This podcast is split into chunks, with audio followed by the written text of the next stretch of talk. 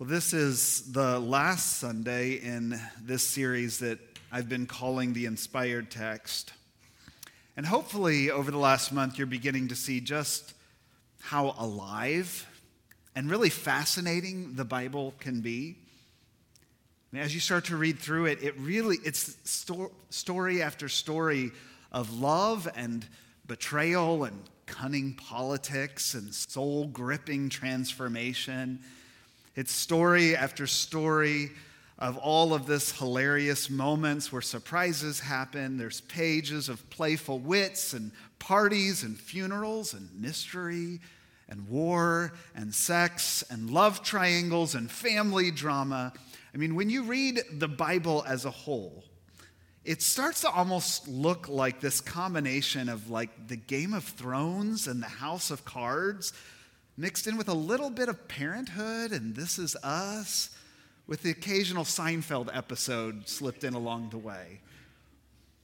So, when the Bible starts to feel boring to you, and it can feel boring at times, mostly that means that we've gotten bogged down in some little portion of it and we don't really know how it fits with the whole yet because the Bible as a whole is just fascinating. And I'm trying to help us to see that by all the ways that I've been talking about it in this last month maps and metaphors, travail and trajectory, struggle but going somewhere, mirrors and windows.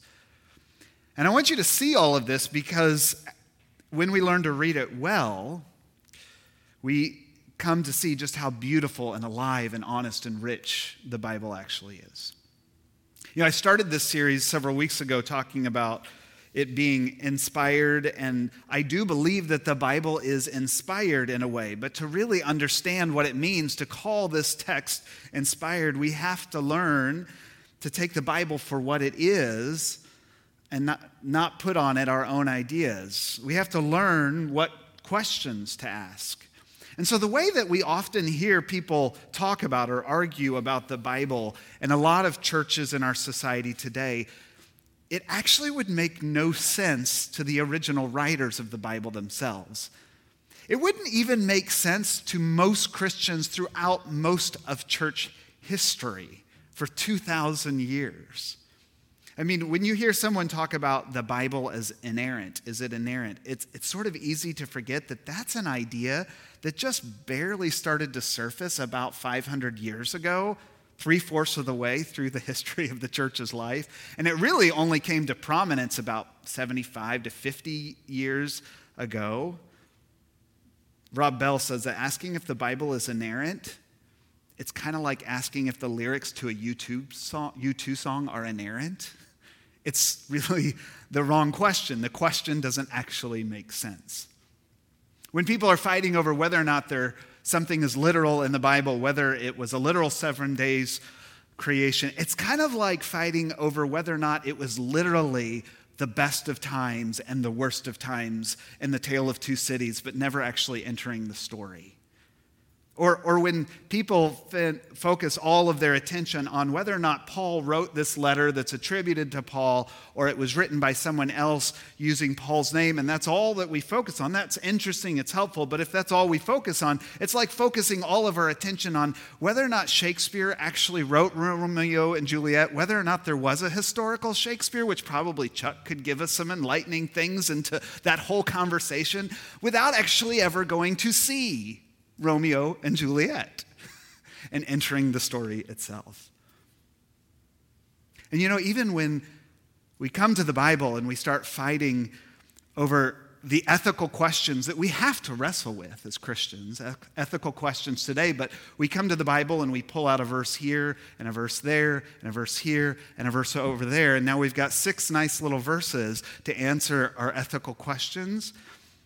It's, well, it's kind of like coming to a cookbook and pulling out a recipe here from that one and a, res- a, line from an ingredient from that recipe and an ingredient from that recipe and putting it all together and deciding what is and is not okay to eat on the weekends.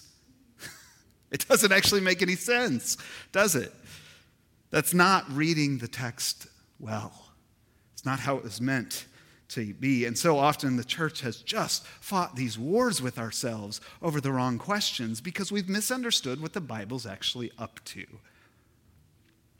And what I hope for you, what I hope for us as a church, is that we can start to understand what the Bible is actually up to so that we can wrestle with it in the appropriate ways.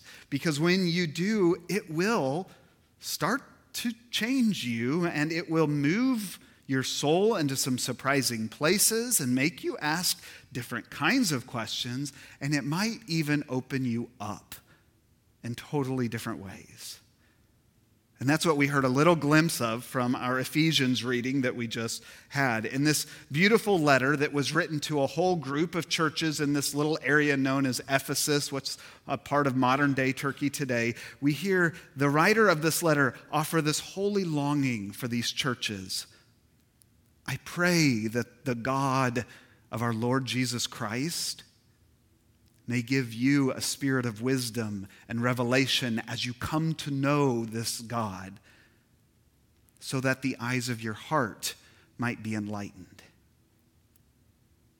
And that, my friends, is what the Bible is actually up to. How often have you heard somebody say that the Bible is there to enlighten us? I think a lot of times people come to the Bible and we sort of dismiss it because it seems like just the opposite, right? Like we come to these stories in the Bible and it seems petty and punitive and small minded, the opposite of feeling enlightened. And well, certainly there are a whole lot of stories that are petty and punitive and small minded because remember, it's revealing to us just how petty and punitive and small minded we are. it's a mirror to us. That's part of the point when you understand the Bible as a mirror. But to see the Bible as a whole as petty and punitive is really to miss the movement that happens in the text as a whole, the struggle and the trajectory of where it's pushing back and forth, but ultimately trying to get us to.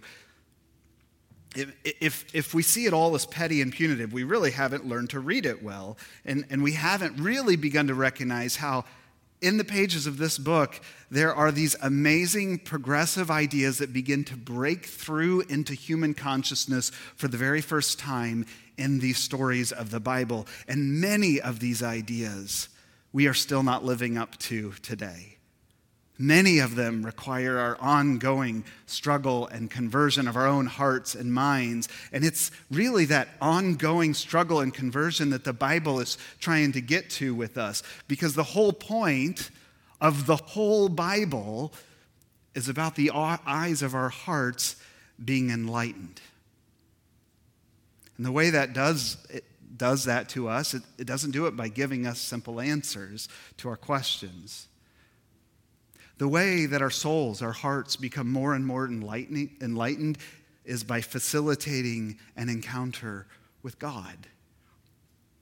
And let me say that again so that we can really get that. At, at the very best, what our scriptures do for us is they facilitate an encounter between our soul and the divine at its best, that's what it's doing. This mysterious encounter it helps us to get to. The Bible is given to us for that reason to help facilitate this encounter between the soul and the divine. Because it's in that encounter that the eyes of the heart become more open bit by bit. And how often have we heard that being taught about the Bible? I would say probably not enough. I think all of us, myself included, have a, t- have a tendency at time to reduce the Bible and reduce Christianity to really its lowest level of meaning, to about things that we can be right or wrong. Richard Rohr says, and I think he's really right here, is that this is one of the single biggest reasons people are leaving the church. They've been taught a Bible and a Christianity that's never gotten them to encounter, to touching mystery, to the presence of God that's meeting their deepest longings and desires. They were taught instead a Bible and a Christianity, whether they were in a more liberal church or a more conservative church, they were so often taught a Bible and a Christianity that was about being right and wrong, however that church defined it, about being good or bad, however that church defined it, about us and them, insiders and outsiders, but not one that took them to this place of bumping into the holy or guiding them to a place of encountering their own soul and the presence of God within them and the presence of God that's all around them.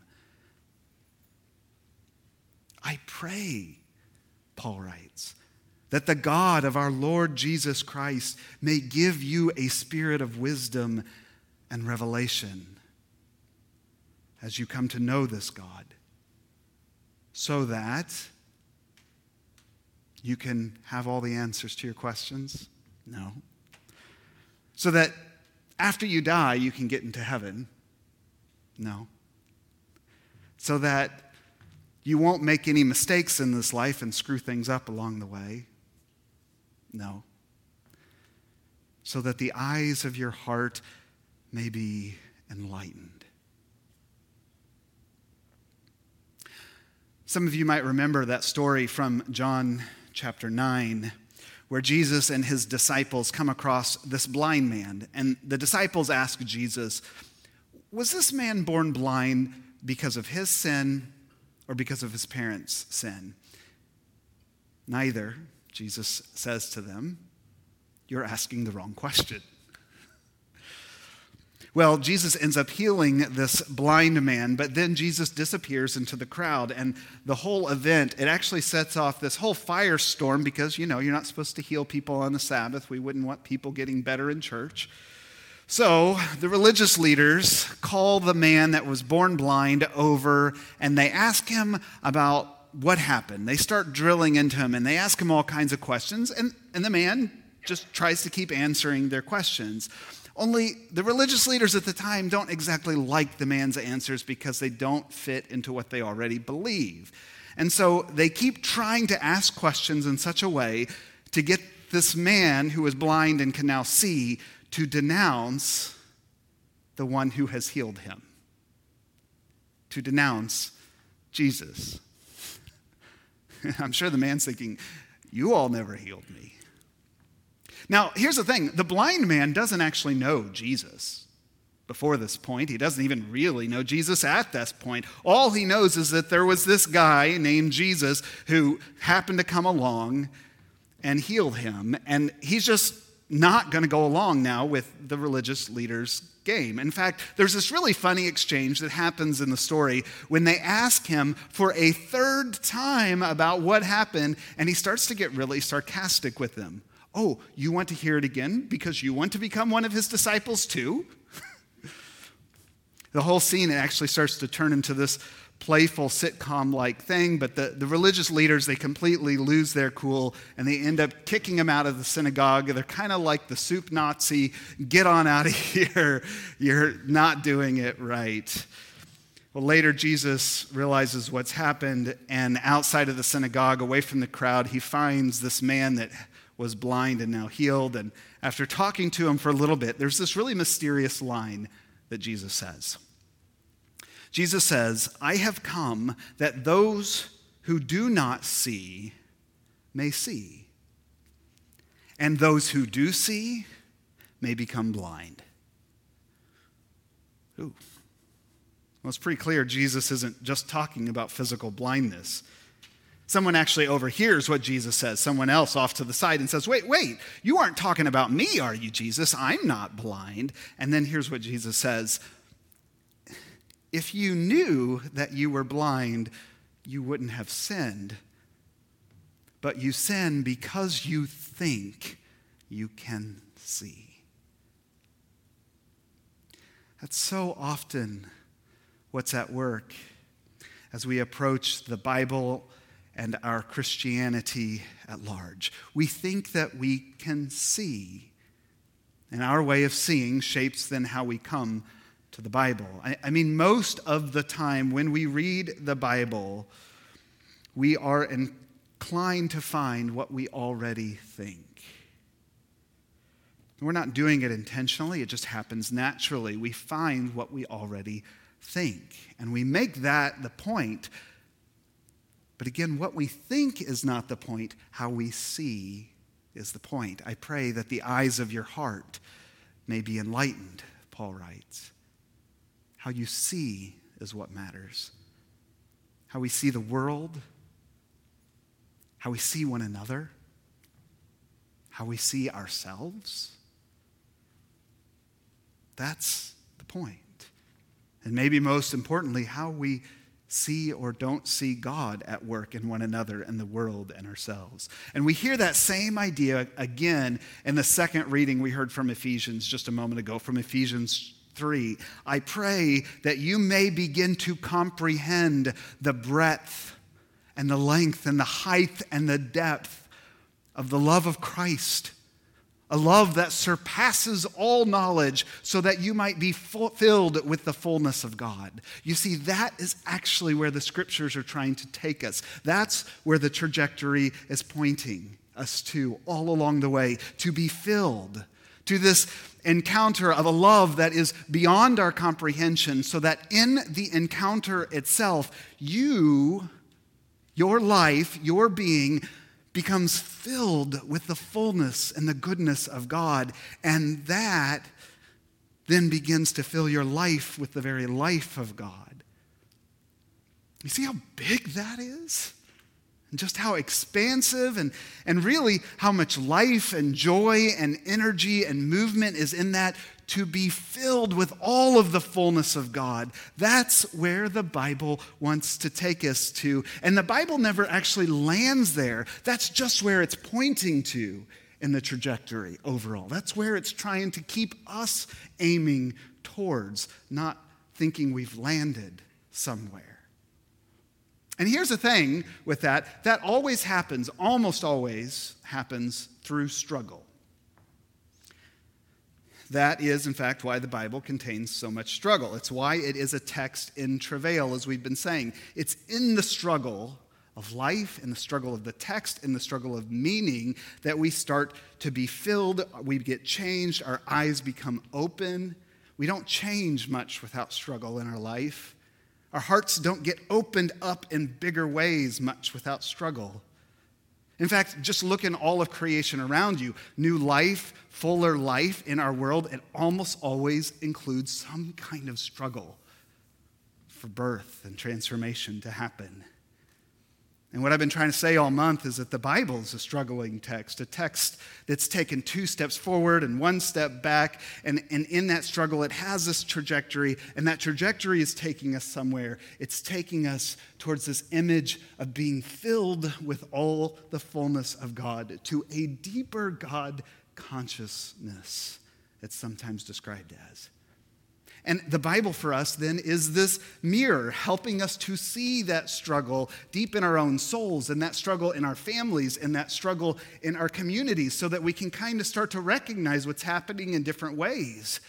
And then along the way, as it's getting mirrored back to us, it starts to offer us a window through which we can more clearly peer into and see the very heart of God. And that window we get most clearly in the person of Jesus. Remember that story I told a few weeks ago from the Holocaust where the angel said, If you had only looked into his eyes instead of the book, you would have known the difference. And yes, as you read it, along the way, it becomes more inspired because the whole is more than the sum of its parts. And as it comes together as a whole, the breath of God starts blowing through these pages in a way that it then starts blowing into our lives and in our church, in our communities. So,